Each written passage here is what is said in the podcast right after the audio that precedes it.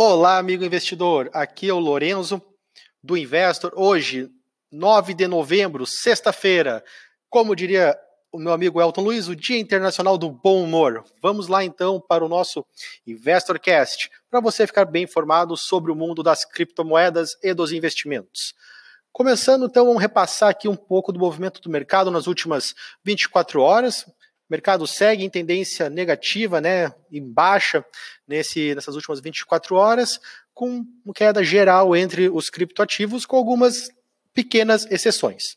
Vamos lá. É, falando sobre as últimas 24 horas, eu quero deixar bem claro uma coisa sobre é, cotações. É, a gente pode utilizar o CoinMarketCap para ter uma visão geral, mas eu não recomendo utilizar o CoinMarketCap para uma análise mais apurada, porque geralmente é, o preço no CoinMarketCap é influenciado por exchanges com volume falso e também pelas que utilizam muito Tether. Então isso acaba geralmente tendo uma diferença do preço mais justo real, que eu considero de exchanges como Coinbase, Bitstamp, Kraken.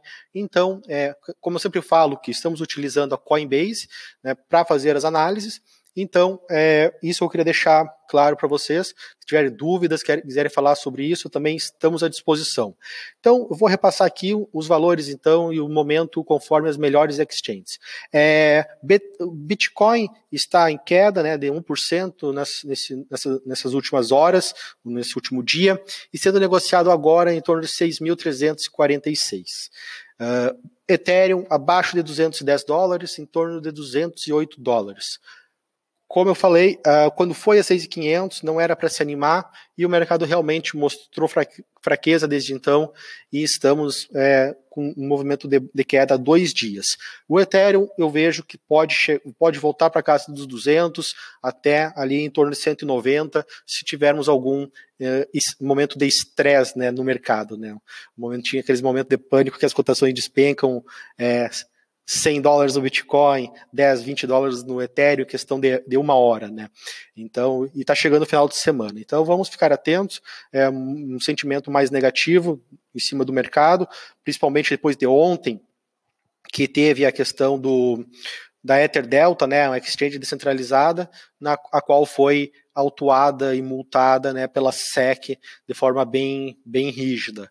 Então, isso é realmente uma notícia ruim para o mercado e isso tem é, feito que as criptos entrassem nesse, nesse movimento de, de queda, principalmente as principais os principais criptoativos. É, nesse momento, uh, falando o, que, o único ativo que está em alta, é, um leve alta, né, únicos ativos, é XRP, subindo 1%, né, XRP da, da Ripple, e Stellar também aí uma alta menor de 1%. Então, estão destoando um pouco, né, e são criptoativos um pouco diferente dos outros, eles são muito similar, né, entre eles, Stellar e Ripple, não é à toa que o criador da Stellar também ajudou a criar e criou a, o, a Ripple Labs e o XRP, né, e o token, né, o Jet McCaleb. Então, quem leu nossos relatórios sabe, nossas análises né, das moedas, sabe bem dessa, dessa história. Falando um pouco mais então de, de outros criptoativos, ontem é, seguiu o forte pump aí da, da, da Bad Batch, né, que subiu em função do início das negociações na Coinbase. Hoje, no entanto, já, já apresenta, apresenta queda. Pessoal, é, sobre formas de investir, posições no curto prazo, é, recomendo muito cuidado, cautela principalmente no Bitcoin, Ethereum, os principais criptoativos.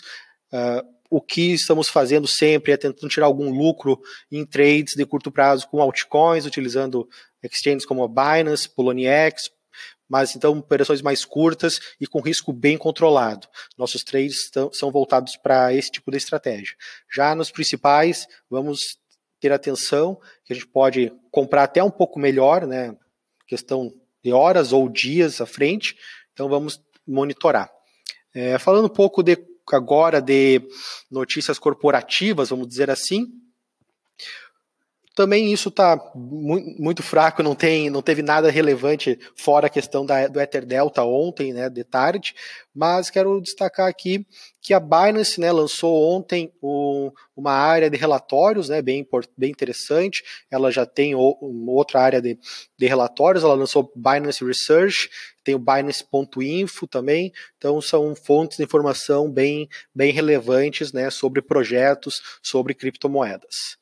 Uh, ontem também, seguindo toda a treta do Bitcoin Cash, né, uh, a Bitmain né, anunciou que está correndo para é, ativar 90 mil máquinas de mineração para uh, dar suporte ao Bitcoin Cash ABC, o Bitcoin Cash principal. E seguem aí então uh, os debates e as, uh, e as guerras virtuais entre Roger Ver e Craig Wright no Twitter, no YouTube. Então, segue e semana que vem, né, no nosso feriado, vai ser o dia decisivo para o protocolo. Vamos monitorar, não recomendamos fazer trades visando o fork, né, ah, vou comprar Bitcoin Cash para ganhar novas moedas. Não, muito cuidado.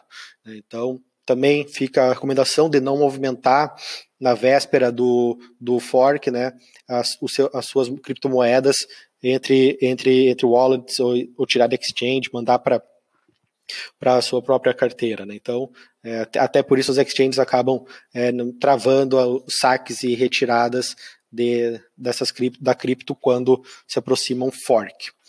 A questão interessante, falando de, de criptomoedas, a Poloniex uh, anunciou agora, mês de novembro, zerou as taxas de trade para quem nos pares que utilizam o USDC, né? A, stablecoin deles próprio, né? Então, para estimular o trading com a stablecoin própria, eles acabaram zerando os trades, é, a taxa de trade com, com a, a stablecoin própria.